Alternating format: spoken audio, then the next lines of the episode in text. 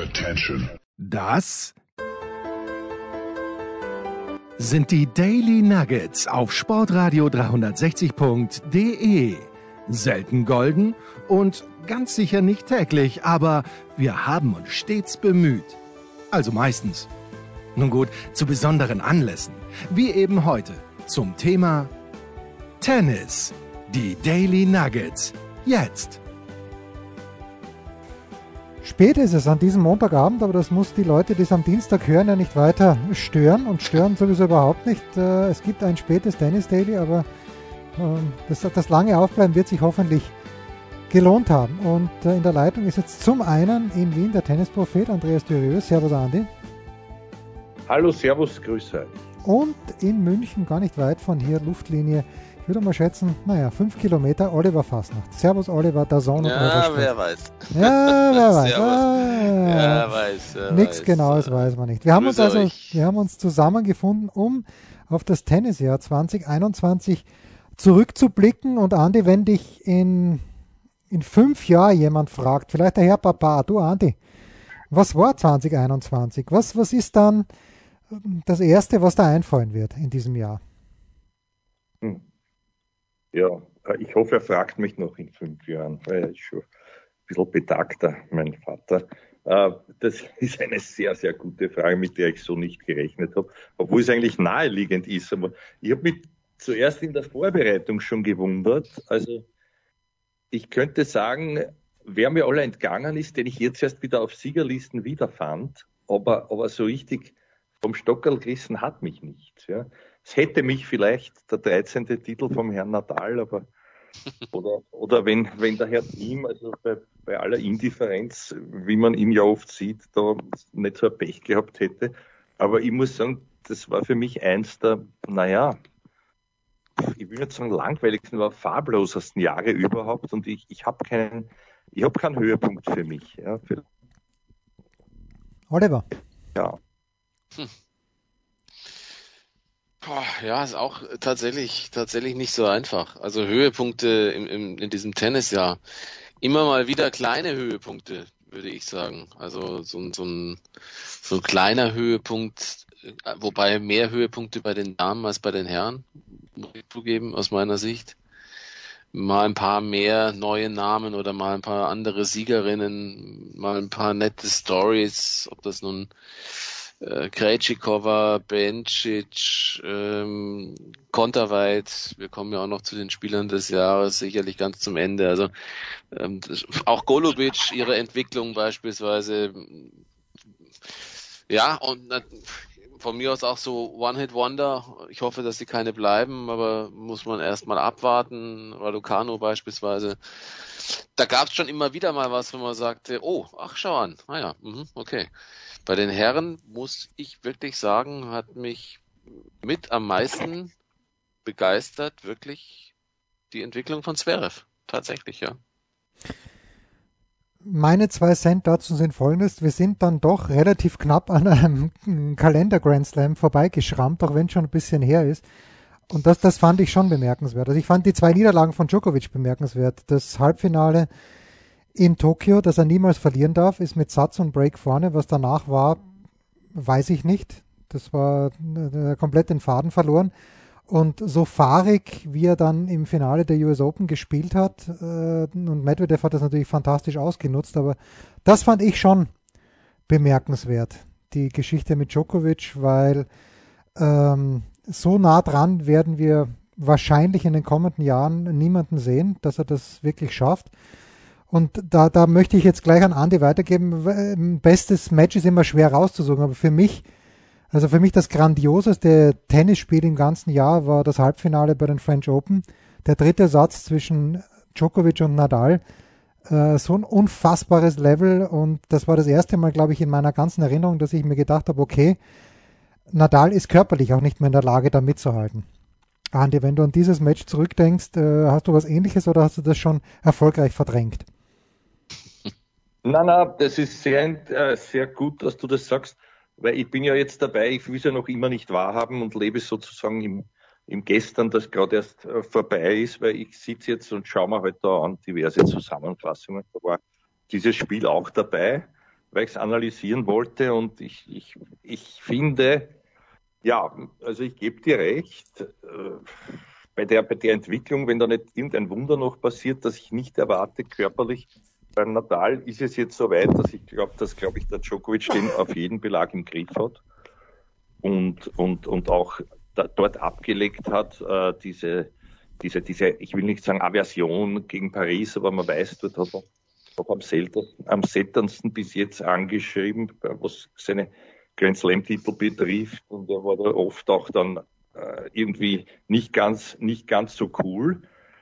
Ähm, aber ja, also das daran kann ich mich erinnern, der Level war gut und das mit dem körperlich, ja, ich weiß nicht, das ist für mich immer noch, ich habe es eh schon auch oft gesagt, da würde ich dann gleich den Oliver die Frage weitergeben, wie er das sieht, dass für mich der Natalia ein Spiel spielt oder spielen muss, dass er eigentlich ursächlich nicht, ich würde nicht sagen spielen will, aber das, das, so, das ist so gegen seinen Charakter, glaube ich, weil früher er die Leute aufgearbeitet, so ähnlich wie der Muster auch von hinten stundenlang hin und her.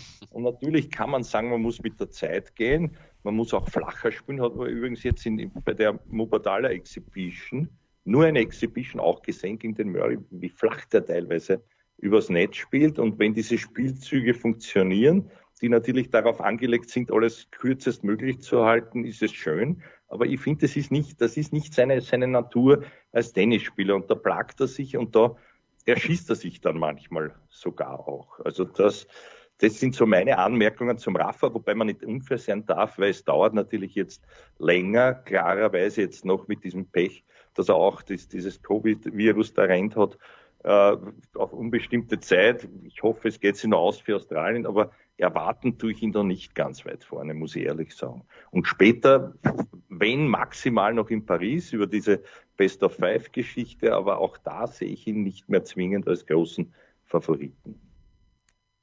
Ja, Oliver, wie siehst du die Aussichten von Rafael Nadal? Äh, ich weiß nicht, wie viel man jetzt auf diese Exhibition geben darf. Er hat gegen Murray verloren, hat gegen Shapovalov verloren. Er hat natürlich auch seit Washington nicht mehr gespielt ja, gehabt. Ja, natürlich. Boah, es ist auch, also erstmal würde ich gerne, wenn es, wenn es noch erlaubt ist, nochmal kurz auf das zurückkommen, was du gesagt hast zu Djokovic. Ähm, das ist auch sicherlich eines der Themen dieses, dieses Jahres und das finde ich auch, tut mir auch total nicht leid, aber ich finde es schade, dass er diesen Calendar Slam nicht, sich nicht geholt hat, ähm, denn er hätte es einfach verdient gehabt. Andererseits äh, hilft es ja nichts, wenn er dann eben die äh, Matches, die er gewinnen muss, nicht gewinnt. Äh, zu Nadal kann ich nur sagen, ich glaube, das ist die, die große Frage ist tatsächlich die, eine der Motivation vielleicht auch. Ich meine, wir haben häufig schon über Nadal gesprochen und ich glaube, dass wir, dass wir, glaube ich, in dieser Runde, also von Andi weiß ich's, von mir wisst das auch. Und ich denke eigentlich, so eine gewisse Art von, von äh, Respekt hat er sicherlich auch sich bei dir verdient, Jens, auch wenn du da sehr viel kritischer bist. Aber aus meiner Sicht ist Nadal, wenn er will und wenn er kann, immer noch einer, der alles, alles schlagen kann. Aber die ganz große entscheidende Frage ist eben, kommt er wieder in diesen, auf dieses Level, auf dem eben andere sich jetzt doch recht leichtfüßig bewegen. Wenn ich sehe, wie, welchen körperlichen Sprung zum Beispiel Alexander Zverev gemacht hat, und der das nicht nur sagt, sondern glaube ich auch so spürt, und das hat man ja auch gesehen, diese Entwicklung hin von Zverev äh, zu einem, der nicht nur den Gegner zermürben kann über fünf Sätze, sondern auch selber tatsächlich auf einem sehr hohen Niveau gefordert werden kann von einem noch, vielleicht vermeintlich noch einen Tick besseren Gegner. Seine Matches gegen Djokovic, die er gewonnen hat in diesem Jahr, waren, finde ich, überragend. Äh, und es war kein schlechter Djokovic jeweils aber ich sehe halt Nadal einfach nicht mehr in dieser Komplettheit seiner Qualität, die er bräuchte. Andi, du hast es gerade angesprochen, dieses, diese Art des Tennis, die er vielleicht gar nicht so spielen möchte. Dazu gehört ja auch ein bisschen mehr auch dieses Tempo, das er beim Aufschlag vorlegen muss, zwischen den Aufschlägen, vor dem Aufschlag, dass er sich an Zeiten halten muss. Es ist halt einfach nicht mehr sein Tennis vielleicht, das mag schon sein, und die anderen haben sich eben weiterentwickelt und anders entwickelt. Das heißt aber nicht, dass das deswegen alles schillernder ist, das, was jetzt an Tennis gespielt wird. Also mir tut es sehr weh, daran zu denken, dass Nadal vielleicht in der Saison im nächsten Jahr wirklich nur noch ein Zaungast bei, bei den Großen vielleicht ist, weil ich glaube, dass es körperlich ein Problem geben wird für ihn. Andi, magst du ansetzen oder wollen wir gleich den Sportler des Jahres in Deutschland noch ein kleines bisschen weiter loben? Also ah, nur. Das würde sich anbieten, ja. Ja, würde sich anbieten. ja bitte, dann, dann gleich du. Also ich äh, jetzt, Ja, für mich, ja, ja, für mich also auch eine, eine fantastische Entwicklung, muss man sagen. Für mich hat er auch sehr an Sympathie gewonnen, weil, weil ich äh, glaube, je mehr ich ihn studiere, dass da sehr viel Unsicherheit auch dabei ist, doch eher introvertiert, aber wenn man ihn so beobachtet hat, und dazu habe ich in Wien Gelegenheit gefunden, auch ein bisschen hinter den Kulissen, haben wir Trainings angeschaut, die also weder da am Heumarkt noch in der Stadthalle waren, sondern, sondern da in einem Tennisclub, wo halt der gleiche Belag aufgelegt ist. Und da, da kann man wirklich, also dann, ich will nicht sagen plaudern, aber dort hat er sich sehr sympathisch, sehr nett gegeben. Es war auch natürlich vor Turnierbeginn. Aber, aber da sieht man dann doch auch ein bisschen, das sind Profis und man darf nicht ungerecht sein. Man darf auch nicht immer dann diese Arroganz hineininterpretieren. Äh, ja, er lächelt halt nicht, mein Gott, lächelt er nicht, aber letzten Endes werden die alle an Erfolgen gemessen und da muss ich sagen, hat er für sich eine fantastische Mischung gefunden, auch glaube ich mit dem Mosaik, das haben wir eh schon gesagt, äh, dass, dass der Bruder da glaube ich eine ganz wichtige Rolle spielt und dass vielleicht auch nicht immer dieser Blick nach außen notwendig ist, einen, so einen großen Coach und man braucht den und den und den. Nachdem das x-mal nicht funktioniert hat, sich sozusagen besinnen auf, auf was ist in meinem Umfeld, was habe ich da zur Verfügung, was sind meine eigenen Stärken. Das alles, glaube ich, hat er gut gemacht, bewusst oder unbewusst, ist gut passiert. Und, und, und jetzt läuft halt das wirklich und das umso bemerkenswerter, weil man ja weiß, wohl, dass er jetzt gut aufgehoben ist, einen in charmanter Gesellschaft, aber dass da doch einige Dinge ihn auch beschäftigt haben müssen, immer noch, die, die er gut ausgeblendet hat mit diesen, mit diesen, mit diesen äh, Geschichten, die ich jetzt nicht wieder aufrollen möchte, aber sowas beschäftigt einen natürlich doch. Und ich glaube, dass er doch auch ein sensibler Charakter ist. Aber Zverev, muss ich sagen, ganz oben für mich, vielleicht schon im nächsten Jahr. Ja. Also sehe ich auch, sehe ich auch noch Entwicklungs, sozusagen mehr Entwicklungspotenzial als bei Medvedev. Ja, Oliver hat äh, das Ziel ja auch ausgegeben, Alexander Zverev. Er sagt, nächstes Jahr, eh klar, möchte er erstmals ein Grand Slam Turnier gewinnen, aber er hat auch klipp und klar gesagt, Nummer eins der Welt. Unter bestimmten Umständen wäre es, glaube ich, sogar in Australien möglich. Der, der Umstand wäre, glaube ich, dass Djokovic nicht spielt und Zverev das Turnier gewinnt oder Djokovic in der ersten Runde rausfliegt, was natürlich komplett äh, unrealistisch ist. Ähm, aber ich glaube mittlerweile, Oliver, darf, man, darf er sich solche ambitionierten Ziele setzen, oder? Oliver, du hast dich gemutet. Grüß Gott, da bin ich wieder. Ja, da ist er wieder. Äh, da darf er Dankeschön. Da war sowieso, auf jeden Fall, darf er sich die setzen und ähm, dieses Thema Arroganz, das der Andi angesprochen hat, äh, da sind wir auch schon immer wieder darauf zu sprechen gekommen. Äh, es wird halt sehr, sehr schnell und gerade so in, äh, in Deutschland in, wird gerne und auch im deutschsprachigen Raum jemand, der ein bisschen ein bisschen anderes Auftreten hat, äh, wird immer sofort als arrogant gesehen und, und bei ihm ist es, glaube ich, relativ deutlich gewesen, dass er sich einfach finden musste und zwar nicht nur als Tennisspieler, sondern eben auch als Persönlichkeit in diesem ganzen Anforderungsdschungel. Ähm, wir haben immer wieder über den Stil gesprochen. Auch den musste er erstmal finden, wie man mit ehemaligen Coaches umgeht, wie man sich von Coaches trennt, was danach dann noch passiert. Ich glaube, da hat er auch viel gelernt, hoffe ich jedenfalls. Äh, denn das war ja nun auch in der Außendarstellung nicht immer so gut. Und natürlich muss man auch sagen, dass diese ganzen Fehler, die er gemacht hat in, in, in der Außendarstellung, sei es äh, diese Geschichte mit im Monte Carlo feiern äh, in schlimmsten Pandemiezeiten und so. Äh, ich glaube, das, das ist zwar nicht so, dass man das jetzt extra rausholt, um ihm nochmal weh zu tun, aber wir müssen das schon, glaube ich, nochmal ansprechen dürfen, weil eben hier ganz deutlich wird, dass sich bei ihm einiges getan hat. In kürzerer Zeit eine große Sprung an Reife und ähm, in seinem Spiel hat sich auch einiges getan. Äh, wir haben immer wieder gesagt, er findet seine Position nicht. Wenn ich jetzt sehe, wie er seine Positionen äh, mit Selbstverständlichkeit einnimmt und welche Macht er auf Vor- und Rückhandseite entwickelt, wie viel sicherer der Aufschlag ist und wie sehr er jetzt einfach auch eine unglaubliche Waffe ist, dann ist es all das, was wir kritisiert haben, woran er gearbeitet hat, was im Kopf funktioniert, mit seinem Umfeld Und dazu möchte ich also schon auch noch sagen, dass, glaube ich, ihm auch die Beziehung mit Sophia Tomalla sehr, sehr gut tut. Ihr sicherlich auch. Aber wir sprechen ja jetzt über ihn. Und ich habe schon den Eindruck, dass das etwas ist, was ihm noch mehr dieses Gefühl von Reife auch vermittelt, ein bisschen normaleres Leben zu leben. Oder das, was sich alle ja irgendwie vielleicht auch erhoffen, so eine feste private Stütze zu haben. Und ich glaube, das tut ihm auch gut. Alles zusammengenommen ist es schon ein, Zverev, wie wir ihn zuvor nicht erlebt haben. Und ähm, auch wie er mit Siegen umgeht. Er ist ein toller Sieger und ein guter Verlierer. Das können die wenigsten auf dem Level sagen. Absolut. Also die, die Ansprachen der Alexander Zverev, wenn er ein Finale verliert, ähm, das, das ist vom Feinsten.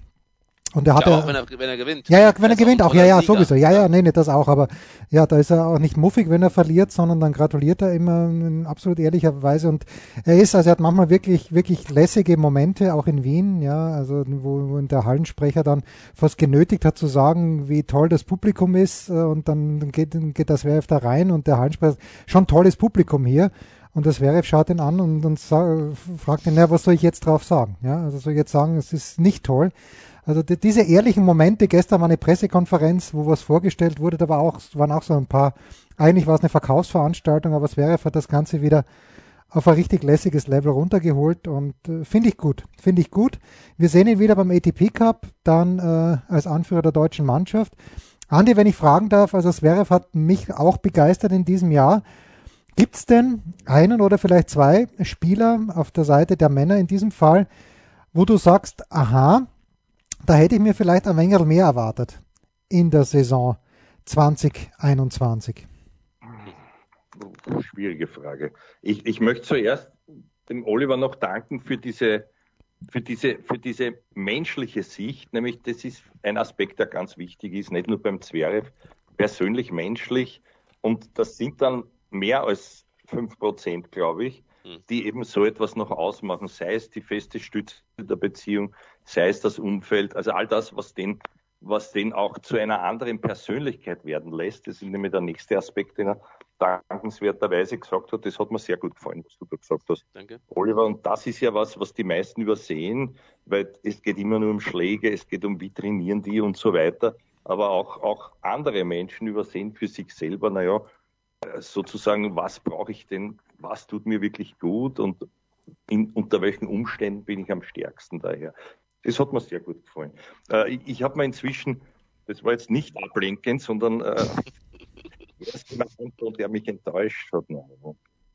Ich schaue eigentlich nicht, ich, ich, ich habe mir von niemandem großartiges Ja, oh ja, wenn man will, der Herr Natal, aber das ist ja absehbar gewesen. Das ist nicht, nicht eine Enttäuschung, das ist eine, ein, ein ein Hinauszögern einer Realität, die irgendwann kommen musste bei mir.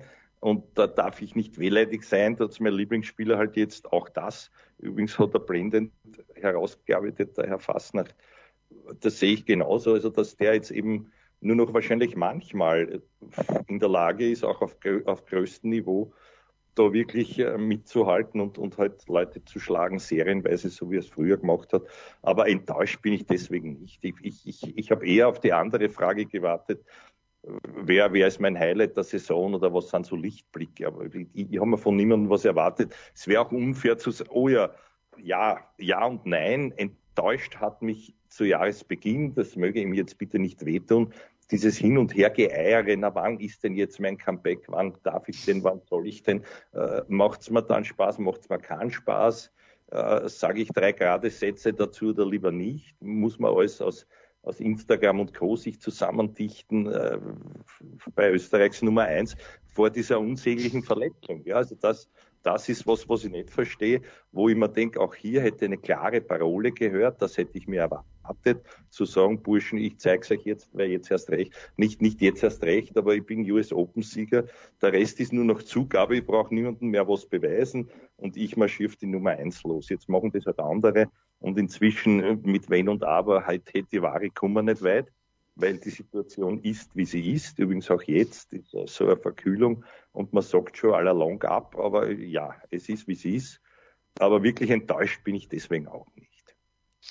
Darf ich kurz, bevor wir auf äh, den nächsten Aspekt kommen, vielleicht der Dinge, die besonders begeisternd waren, wie es gerade Andi sagte, würde ich die Frage gerne beantworten. Jens, dieses, diese Frage von dir nach denen, die einen vielleicht enttäuscht haben.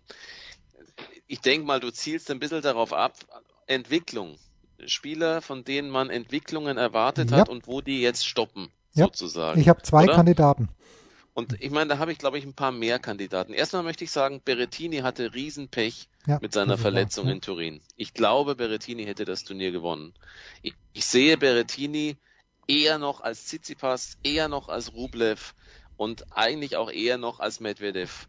Als einen, der in diesen Kampf, der vielleicht auch dann eben nur mitzuführen ist, wenn Berettini im Kopf noch stärker wird, denn da hat er noch Entwicklungsbedarf. Aber wenn der auch so ein Jahr hinlegt, wenn er gesund ist, wie Zverev in diesem Jahr, sehe ich ihn unter den Top 3 am Ende der Saison und würde tatsächlich sagen, dass die Reihenfolge Djokovic, Zverev, Berrettini sein könnte. Ähm, äh, Medvedev will ich nichts, nichts wegnehmen. Das ist immer wieder auch ganz toll, was er für, eine, für ein Talent und was er für eine Brillanz auch in seinem Spiel haben kann. Ich glaube trotzdem, dass ihm die letzte Geilheit fehlt auf die Nummer 1. Ähm, Aber Entschuldigung, Oliver, nicht einhacke. Gerne. Die Frage war ja, wer hat dich jetzt enttäuscht? Ja, entschuldige, ich, ist ein kurzer, kurzer Umweg. Ja. Und wer mich enttäuscht hat in diesem Zusammenhang, also enttäuschend finde ich nach wie vor die Entwicklung von Shapovalov, der in diesem Jahr auf 14 jetzt steht, als 10 bisher sein Bestes hatte, von dem hätte ich mir mehr erwartet. Und auch Oger Aliassim, bei aller Liebe, klar, der ist auch noch jung, der Kerl, 21, aber den hätte man, finde ich, schon ein bisschen weiter höher sehen können, Top 6, Top 7 vielleicht. Und ich glaube, bei denen geht's auch definitiv nicht mehr deutlich weiter. Die werden aus meiner Sicht vollkommen überschätzt.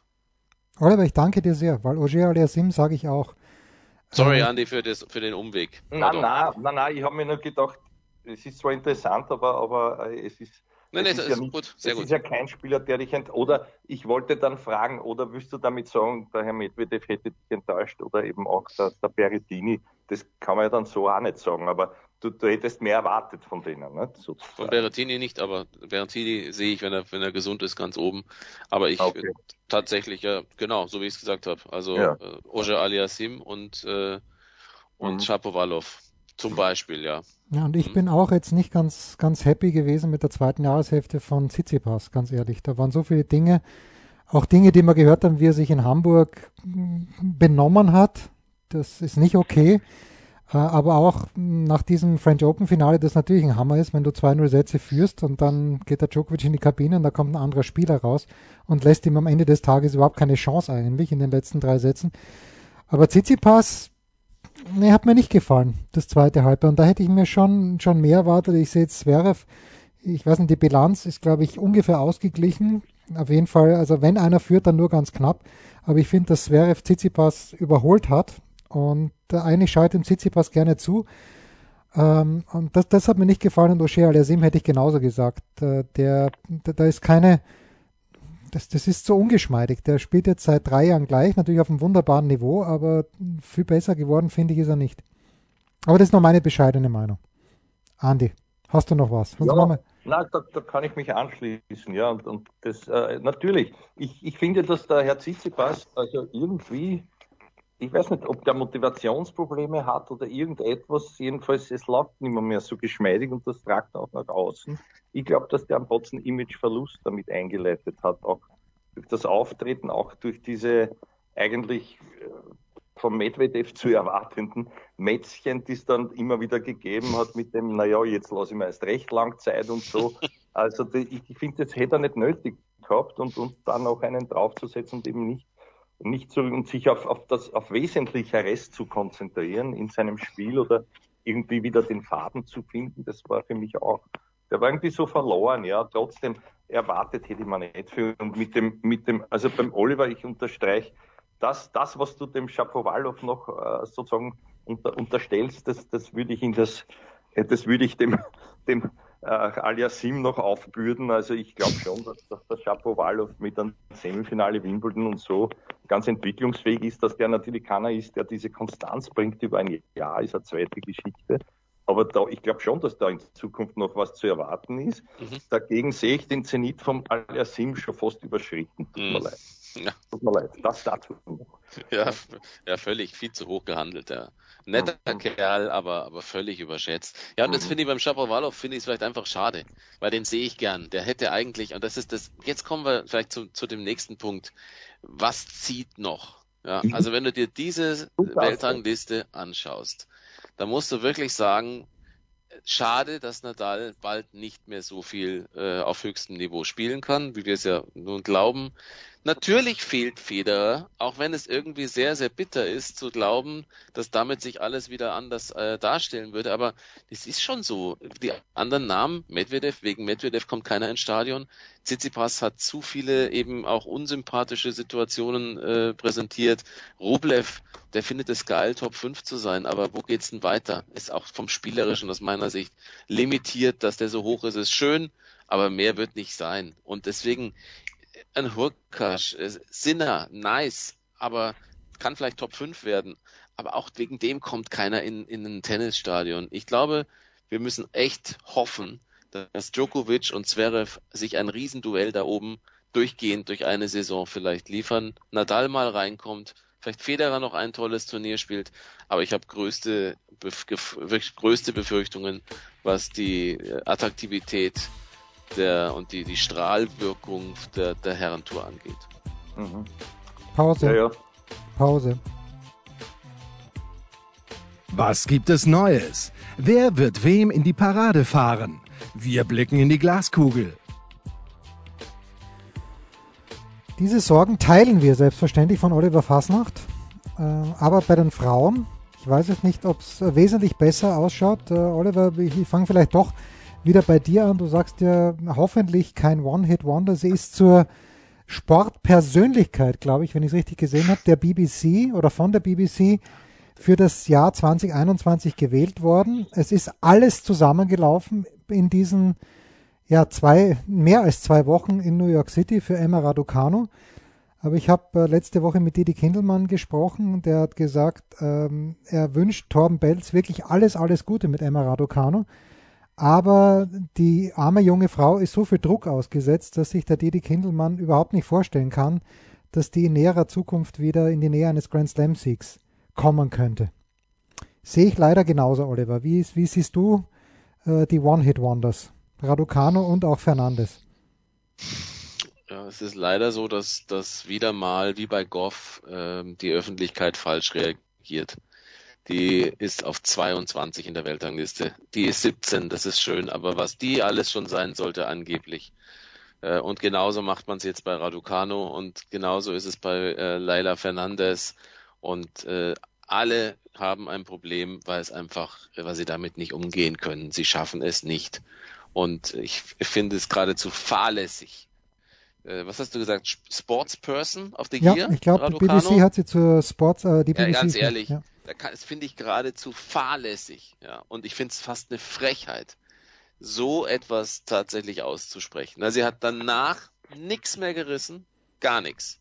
Hat auch noch selber gesagt, dass sie große Probleme damit hatte, mit dieser neuen Situation umzugehen. Und dann machst du sie zur Sportsperson, weil sie mal zwei Wochen ein gutes Turnier mit einer guten Auslosung und einer schönen Form gegen andere, die zum Teil die Form nicht hatten, gespielt hat. Ey, sorry. Also und so werden immer wieder, gerade bei den Frauen, jüngere Spielerinnen sofort kaputt gemacht durch eine geradezu fahrlässige Berichterstattung und eine, eine Glorifizierung, die viel zu früh kommt. Goff ist für mich ein Paradebeispiel, die auch hochgelobt wurde, weil alle immer nur Schlagzeilen suchen.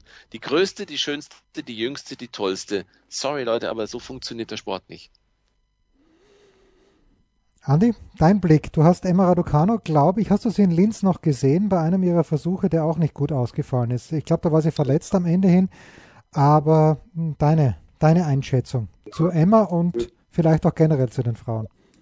Ja, also, also ich würde das jetzt nicht unbedingt teilen, weil ja auch die Frage nicht war äh, nach, nach der Wahrnehmung oder dem Transportieren von, von Journalismus und so. Man kann sagen, vielleicht, ja natürlich geblendet und wo springt man auf, auf, auf sowas, was sich dann halt vielleicht jahrelang als One-Hit-Wonder äh, irgendwie darstellt, aber, aber mehr zu erwarten ist, glaube ich, nicht in Zukunft. Ich glaube, das war ja die Frage von jetzt rein sportlich. Ja. Da ist ja wurscht, was geschrieben wird oder wie, wie die hinauf gehoben wird, damit muss man umgehen lernen, ist mir schon klar, aber dort wollen ja alle hin. Da, da wollen die ja alle hin, wo sie jetzt dann stehen und wenn das zu schnell geht, ist halt zu schnell gegangen. Aber aber also ich glaube nicht, ich glaube auch, das wird ein One-Hit-Wonder bleiben und ich sehe auch das Niveau so nicht. Ich frage mich immer wieder, wie hat es zu der Konstellation kommen können von diesen zwei Wochen, ja? Also dass du, dass du zwei Wochen hast, wo du nur im Flow bist, wo dir alles gelingt, wo das alles wie ein Traum ist, das kann man auch für andere hernehmen. Bitte seid mal nicht besser. Vom Alter unabhängig, eine Peneta, wie hat die jede US Open gewinnen können, ja? Schön für sie, die war doppelt so alt dann aber nur, nur ein Beispiel, das ist auch für mich ein Beispiel, wie, wie das Damen-Tennis jetzt sozusagen, ich will nicht sagen, für, anführerlos ist oder vielleicht ist das auch ein großes Glück, ich weiß nicht, aber äh, ich persönlich vermisse die Frau Williams gar nicht. Das ist, da habe ich ja nie ein Geheimnis draus gemacht. Äh, es, es, wird auch sonst zu fad, das ist auch klar, wenn nicht da oben alles dominiert, aber das, was es früher äh, zu langweilig war durch diese Dominanz, ist es mir jetzt zu, zu viel äh, Glücksspiel einfach, ja. Weil da kann wirklich jede gewinnen, die irgendwo ganz lieb ist, ganz nett, gerade einen Lauf hat. Und alle anderen äh, fühlen sich nicht so wohl, auf einmal ist die Grand Slam-Siegerin. Also das ist für mich eine Entwicklung, wo ich sage, da, da komme ich nicht ganz damit zu Rande. Ja. Also das, das ist irgendwie. Und nein, die Frau Raducano sehe ich zukünftig bei keinem Grand Slam-Turnier mehr als Siegerin so leid es mir tut. Aber der Herr Jens hat ja zuerst formuliert, als er die Frage gestellt hat, hat er gesagt, die arme, Adura, äh, die arme Raducano, das wiederum muss ich widerlegen, 2,8 Millionen Dollar im Jahr und fünf beste verdienende Dame der Welt im Tennis. Hm. Ja, zu Kindelmann muss man natürlich auch noch sagen, äh, dass er ja selber mal davor stand, sie zu trainieren. Also äh, Didi hatte ja sein, sein Tryout mit ihr und hat ja mit ihr auch eine Zeit verbracht, auch mit dem Vater zu der Zeit. Und äh, da hat man schon auch gemerkt, dass, äh, dass die Idee immer noch war, eher in diesem britischen Bereich zu bleiben. Deswegen hat es mich, muss ich sagen, schon ein bisschen überrascht, dass er sich für Torben Belz entschieden hat, äh, weil äh, es war ja so, dass zum Beispiel Nigel Sears auch einen großen Anteil an der, an der Betreuung hatte in der Zeit, in der sie in England trainiert hat. Und äh, das war ja letztlich dann auch so ein bisschen die Entscheidung, eben in diesem eigenen britischen Verbandsbereich zu bleiben. Denn ich glaube schon, dass grundsätzlich der Didi da ein guter Trainer gewesen wäre, aber das hat dann eben, ist dann ja nicht zustande gekommen. Und ähm, wie das jetzt sich weiterentwickelt, das weiß ich nicht. Ich würde mir auch wünschen, dass sie das vielleicht äh, anders macht, als wir es jetzt sagen. Wäre ja schön, wenn man sich vom Gegenteil überzeugen lassen könnte. Äh, ich sehe es aber eigentlich auch nicht und ich bin auch noch nicht ganz sicher, ob das mit Torben Belz funktioniert und umgekehrt, wie das funktioniert, weil äh, da ist schon, glaube ich, ne, wird man sehen, wie ihre Arbeitseinstellung ist. Und, ähm, und, und was, was das Gesamttennis angeht, äh, bei den Damen nur mal eine, ein Thema, das wir immer wieder ansprechen hier in dieser Runde. Die Frau, die es schafft, zu ihrer eigenen guten Form noch den guten Kopf zu haben, also wirklich auch in allen Bereichen perfekt aufgestellt zu sein, die wird die nächste Saison Großes leisten, Großes erreichen können. Es sind ganz viele. Ich glaube, wenn Paula Badosa Gibert beispielsweise äh, an ihrem Mentalen arbeitet, hat sie das Tennis, um ganz oben zu stehen. Natürlich hat sie einen riesen Rückstand, aber mit zwei, drei guten Grand Slams ist das möglich. Und ähm, so gesehen ist für alle alles offen, wenn sie alle Aspekte zusammenbringen und auch an allen arbeiten. Ja. Und das ist etwas, was die wenigsten tun auf der Frauentour leider. Für mich ist einfach so, Andi, und das schlägt hoffentlich in die gleiche Kerbe, die der Oliver gerade aufgemacht hat, das ist mir ein bisschen zu beliebig und äh, für mich, ich sehe jetzt keine Frau unter den Top Ten, von der ich den Eindruck habe, die will genauso dringend Nummer eins sein wie das ein Alexander Zverev sein möchte, wie das Djokovic seit Jahren sein möchte und wie es halt früher, wie du, wie du gesagt hast, Serena wollte das auch sein. Also Serena will jetzt nicht mehr Nummer eins sein, Serena will diesen blöden 24. Titel gewinnen, aber das fehlt mir. Ashley Barty, ja, die war lang unterwegs und ich liebe sie ja für, für, den, für die Art, wie sie spielt, auch für die Art und Weise, wie sie ist. Aber die hat die letzten vier Monate der Saison dann mal ganz elegant kein Tennis gespielt. Und das ist meine Nummer eins Repräsentantin der Frauentour, das stört mich. Andi, siehst du irgendjemand, äh, irgendeine Frau, die wirklich den ganz, ganz dringenden Wunsch vermittelt nach außen hin durch ihr Auftreten, dass sie über eine Saison diesen Zirkus beherrschen möchte? Naja, da müsste man hineinschauen können. Vielleicht wollen das einige ausgesprochen, haben sie es nicht. Ausstrahlen tun sie es auch nicht. Da bin ich bei dir. Und äh, zur Frau Party möchte ich sagen, hat mich, das hat mich auch sehr enttäuscht, aber da, dafür können wir nichts oder sie selber auch nicht, wenn es vier Monate nicht mehr spielt. Nur sie ist wiederum Spielerin des Jahres, darf man auch nicht vergessen. Ich glaube, fünf Titel so nebenbei in acht Monaten ist auch nicht nichts, aber das ist halt auch keine dieser strahlkräftigen, ja, die Geschichte dahinter ist super. Das Tennis ist, ist interessant, weil ein bisschen variantenreich wenigstens und, und auch da mit, mit viel strategischem Kalkül, das gefällt mir ganz gut, aber so richtig top, muss ich sagen, ja. Also mir, mir fehlt was. Ich habe es eh schon gesagt, meiner Ansicht nach kann man würfeln. Mich, mich hätte noch interessiert an den Oliver nur mit die präzise Frage, ob er sich uns beiden anschließt und der Raducano auch nichts Großes mehr zutraut. Ja, ich habe ja selber von One Hit Wonder gesprochen. Ja, ich, ah, ähm, okay. ich, ich würde das auch so sehen, dass sie, na, es kann eigentlich auch allein schon körperlich gar nicht funktionieren. Äh, in, in, der, in der physischen Tenniswelt kann ich mir das eigentlich nicht vorstellen. Ähm, sehe ich auch, ja, wo ist sie jetzt auf 19? Schafft sie die Top 10? Ich glaube nicht, ehrlich gesagt, nee. Hm. Nix war es mal nicht. Kurze Pause Aber und dann was erfreulich. Wir müssen doch irgendwas Erfreuliches noch finden. Naja. So sehr wir uns auch, auch naja. bemühen, nur Negatives sagen. Nein, nein, nein, also ich, ich, ich fand. Gibt's ja, gibt's ja. Also gibt's ich, ja was ist das Erfreuliche? Außer der Anblick der Raducano. Nein, nein, also ich, ich finde, der, der Wimbledon-Sieg von Ashley Barty, der hat mein Herz springen lassen, weil das, das finde ich, das finde ich eine natürliche Kombination. Ich weiß, Oliver kann sich daran erinnern, dass ich mal gesagt habe, Madison Keys wird Wimbledon gewinnen. Das wird es jetzt nicht mehr werden. Aber da, bin ich, da bin, bin ich jetzt sehr, sehr froh, dass wenigstens Ashley Barty, weil das ist, dies, die hat das Spiel für Rasen und äh, ich würde wirklich wünschen, dass sie irgendwann in ihrer Karriere vielleicht schon in einem Monat auch die Australian Open gewinnt, weil ich, ich mag die äh, einfach ihr Gemüt, das ist so entspannt, das ist großartig. Ähm, und das, das für mich war der Wimbledon-Sieg von Barty eigentlich das Highlight auf der Tour und ich glaube in Stuttgart hat sie in Stuttgart hat sie gewonnen auch. Äh, dann hat sie in Madrid Finale, also die hat echt gut gespielt im Frühjahr und in Miami gewonnen. Also ja, Ashley Barty, Wimbledon, für mich ein absolutes Highlight, Oliver. Ja, ich bin ja bei Barty immer ein bisschen äh, anderer Meinung und ich, äh, ich werde auch nicht müde zu sagen, du sagst immer, die ist so cool, die ist so locker.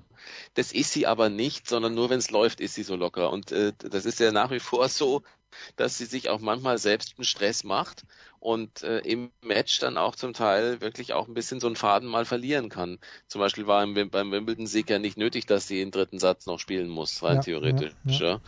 Ähm, also die wird mir auch ein bisschen zu easy dargestellt. Es ist einfach so, wenn die mal einen Lauf hat, ist sie nicht zu stoppen, weil sie einfach dieses Tennis hat, mit dem sie letztlich auf alles irgendwie reagieren kann.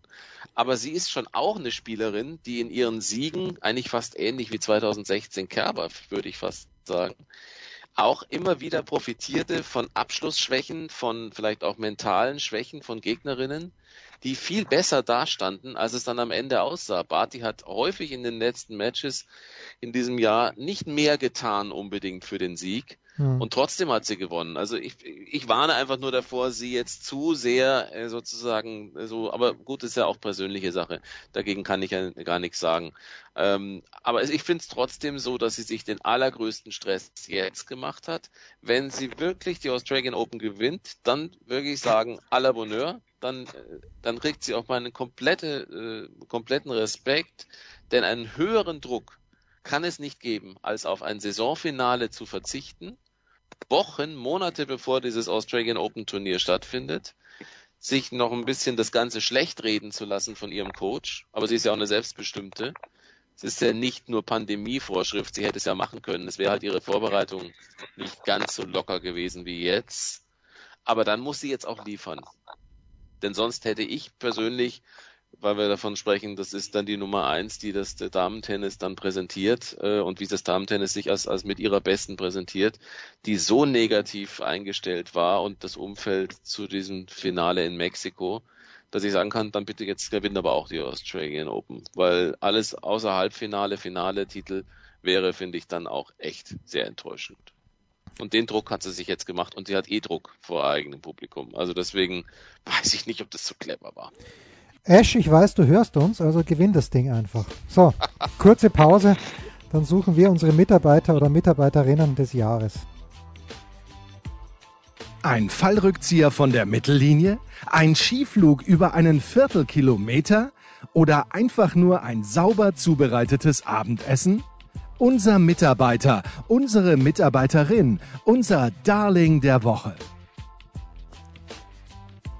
Naja, so, jetzt äh, ist also das Tennisjahr 2021 mit einer Exhibition in, in Mubadala in Abu Dhabi äh, nicht in Mubadala, sondern in Abu Dhabi, das heißt nur Mubadala, warum auch immer, ähm, zu Ende gegangen mit einem Sieg von Andrei Rublev, der jetzt schon überspielt wirkt. Dabei hat die neue Saison noch gar nicht begonnen.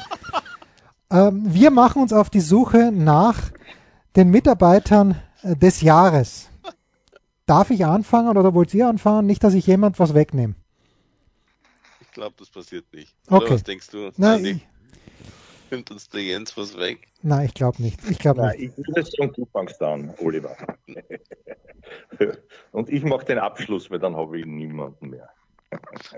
Oliver, Na, magst, komm, magst du vor? Ja gut, also ich, Jens fang an. Nein, ich, ich, äh, ich, ich weiß, ich äußere mich oft kritisch über ihn, aber am Ende des Tages muss man schon sagen, dass äh, Mate Pavic in diesem Jahr sehr, sehr viel gewonnen hat mit Nikola Mektic. Die erste Jahreshälfte war grandios bis zum, Wimbledon, äh, bis zum Sieg bei Olympia. Danach ist es ein bisschen Mauer geworden, aber die beiden haben Wimbledon gemeinsam gewonnen. Sie haben die Olympischen Spiele gemeinsam gewonnen, die Goldmedaille dort wohlgemerkt. Sie durften in Paris nicht spielen, weil sie positiv getestet waren und haben halt gegen Polaschek und Dodik aus Gründen, die, die alle vier am Platz wahrscheinlich nicht wissen, verloren im Halbfinale der Australian Open und haben aber jetzt nochmal beim Davis Cup bei der Finalrunde gezeigt, ja, dass sie wirklich das beste Doppel der Welt sind. Und ich schaue gerne Doppel-Tennis an. Äh, ich finde es immer noch schade, dass es dieses, äh, dieses Match-Tiebreak gibt.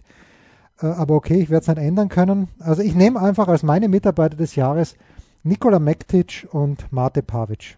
Oliver. Hab geahnt, dass du uns nichts wegnimmst. Siehst du? Äh, Bei mir hat äh, gab es ein Rennen zwischen Bencic und Konterweit. Das Rennen hat am Ende ähm, tatsächlich trotz dieser sensationellen Serie von, von Annette Konterweit hat trotzdem Bencic gewonnen. Und jetzt kann man sagen, oh mein Gott, was hat die denn gemacht in diesem Jahr? Und das ist ja wirklich das Interessante, wenn man sich das anschaut. Es war eigentlich überhaupt kein besonderes Jahr. Wenn Olympia nicht gewesen wäre, also gab es schon auch einige Enttäuschungen, aber sie war auch verletzt in diesem Jahr. Und ähm, ich finde, wie sie die Olympischen Spiele gewonnen hat, die Art und Weise, wie überhaupt das Schweizer Tennis sich in diesem Jahr bei den Damen dargestellt hat, auch Golubic, die äh, einen Riesensprung nochmal gemacht hat. Und diese, dieses olympische Gold, das muss ich sagen, das nötigt mir großen Respekt ab, denn es waren die schwierigsten Bedingungen, die man sich vorstellen konnte. Sie hat nie gejammert. Sie hat in allen Matches auch einen Rückstand drehen können. Sie hat vier Dreisatzmatches am Ende gespielt, hat mit Abstand das längste, die längste Zeit auf den Courts verbracht, in extremer Hitze und Schwüle, in unwürdigen Bedingungen und hat trotzdem, ohne mit der Wimper zu zucken, sich am Ende diese Goldmedaille geholt. Und ich freue mich sehr für sie und gratuliere herzlich meine Spielerin des Jahres, Belinda Bencic. Jetzt sind wir gespannt, was aus Wien kommt. Ja, ich bin ich gespannt. Naja, das ist, also mir, mir hat das keiner weggenommen. Ich bin ein bisschen überrascht, dass auch der Name heute noch nicht gefallen ist, nämlich auch nicht bei dem, bei den Highlights. Ich, ich wollte es am Anfang nicht gleich sagen, aber jetzt sage ich es halt am Schluss. Umso mehr, weil schon auch ein Match war, an das ich mich jetzt, jetzt erinnere, wenn ich ein bisschen nachgedacht habe. Also mein Highlight-Match war, war heuer der Sieg vom Herrn Alcaraz, der es nämlich ist, über den Tsitsipas beim US Open. Die Entwicklung von dem jungen Mann hat mich nachhaltig beeindruckt. Man darf nicht vergessen, er hat zu Beginn des Jahres nur auf Challenger-Ebene herumgetan und wo er jetzt steht, ja. Ich will nicht sagen, dass es so kometenhaft weitergeht. Der ist erst 18 Jahre alt, aber die Reihe. Es gibt also der ist bei ihm Schauen, finde ich, sehr gut. Ähm, Entwicklungspotenzial tue ich mich schwer. 18 Jahre, da fällt mir ein, ein Jimmy Arias, auch wenn das schon äh, vier Jahrzehnte her ist. Ja. Aber, aber da, da gab es so viele, die, die jung so gut waren und zwar besonders gut und, und schon Spieler geschlagen haben und die dann aus diversen Gründen nicht wirklich dort gelandet sind, wo sie sich selber erwartet haben und wo, wo sie auch andere gesehen haben. Da sind wir wieder bei dem Thema des Hinaufjubelns. Ich glaube aber schon, dass er sich das verdient hat. Für mich ist das wirklich ein, ein Beispiel auch dafür, dass man sieht, was harte Arbeit äh, ausmacht und, und ein, ein, ein ruhiger, besonnener Kopf, ja, den er schon hat mit diesem wirklich jugendlichen Alter, auch kein Respekt vor irgendjemanden nicht unangenehm dabei, aber spielerisch muss ich sagen, ist es für mich so ein, ein besserer Hewitt. Also äh, das ist jetzt nicht einer, wo ich sage, da reißt mir irgendwas besonders vom Sessel. Alles sehr gut, ja, kann auch noch besser werden, aber so, naja, vielleicht zu viel Schablonen-Tennis noch, ja. Ich sehe den auch nicht so dominant auf Sand, wie ein Natal dann geworden ist. Trotzdem nicht. Aber für mich, mir ist jetzt kein anderer eingefallen, ich nehme also den Herrn, den Herrn Alcaraz. Schön. Schön. Ja, finde ich schön. schön ja, ja, schön, schön runder Abschluss und im nächsten Jahr werden wir uns wahrscheinlich bald dann hier in dieser Runde zusammenfinden und dann mal schauen, was. Weil ich immer unsympathisch dich unterbreche. Es ist halt das erste Mal. Wir müssen jetzt eigentlich sagen, wenn wir nächsten, oder haben wir das schon gemacht? Ende, Ende nächsten Jahres. Na, Ende nächsten Jahres, wer, wer, wer dort Nummer eins sein wird. Ich sage Djokovic, bei den Damen, ja, Party. Also ich lasse es gleich. Man kann es nur ganz kurz beantworten, wenn man dort sieht. Das ist nämlich dann spannend, ob es gestimmt hat. Ich wer sich nur erinnert. Ich, ich sehe Sverre von Barty vorne. Okay. Ich sehe Sabalenka und Djokovic. Na bitte. You heard it here first. Jetzt zum Wettbüro eures Vertrauens gehen und schauen, ob ihr dem Durieux, dem Fasnacht oder dem Huber vertraut. Das ist, und darf ich noch eins sagen? Zum Ende dieses Jahres nur als wer immer es hört und es vielleicht irgendwann einbauen kann, nur eine Warnung. Lloyd Harris, der zuletzt sehr häufig präsentiert wurde und kommentiert und gezeigt wurde. Der Vater ist tot, der Trainer ist nicht verwandt oder verschwägert mit ihm. Ich habe schlimme Dinge zum Thema Lloyd Harris gehört. Da war der Vater auf der Tribüne, obwohl er eigentlich tot ist. Ganz oh ja. schlimme Sachen bitte erkundigt euch vorher, bevor ihr solche Dinge sagt. Ich sag's nicht an euch beide, aber nur alle, die uns gerade zuhören und vielleicht damit mal was anfangen können. Schlimm, schlimm.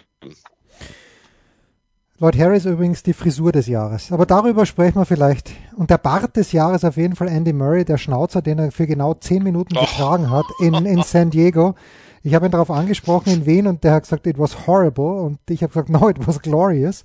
Und das hat er mir nicht geglaubt. Aber schaut euch das bitte auf Instagram an, im Feed von Andy. Es ist noch drinnen. Danke, Oliver. Was ist denn mit Federer? Aber, aber, aber Jens, ja? Jetzt, ja? jetzt, wirst, jetzt wirst du untreu. Was ist mit dem Opelka-Bart? Der hat dich doch mehr beeindruckt. Na ja, Opelka-Bart, der ist einfach, ja, es ist, es, ich finde schön, dass der Opelka die, die Disziplin gehabt hat, keine Disziplin zu haben und sich einfach nicht rasiert hat, aber dieser kurze Schnauzer, den, den Murray da gehabt hat, also grandios, grandios. Und Federer wird, äh, sag, sag mir Federer, was, was, was, wird was kein Match mehr auf der, wird kein Match mehr auf der ATP Tour bestreiten.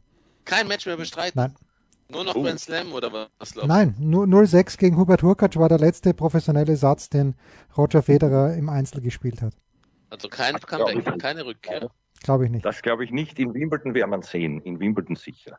So, und wenn es nur ein, ein, ein Abschiedsauftritt ist, glaube ich. Aber wurscht, wir könnten noch, es eh schon wurscht ist und du schon dreimal angehoben hast, abzubrechen, könnten wir uns noch unterhalten über die Entwicklung der Outfits. Also das Mubadal hat mir gar nicht gefallen. Rafa ganz schwarz-schwarz und auch der Murray und die anderen. Ja, das, das sprengt jetzt den Zeitrahmen. Das, das, das, das Nike-Quandel, ein Wahnsinn. Was, was erwartet ihr euch? Sagen wir, outfit-technisch, das könnten wir uns noch überlegen für nächstes Jahr. Ja, das überlegen hoffe, wir uns im nächsten Jahr. Ich, ich, hoffe, es geht in die klassische Richtung und ich finde schwarz-schwarz äh, ganz angenehm.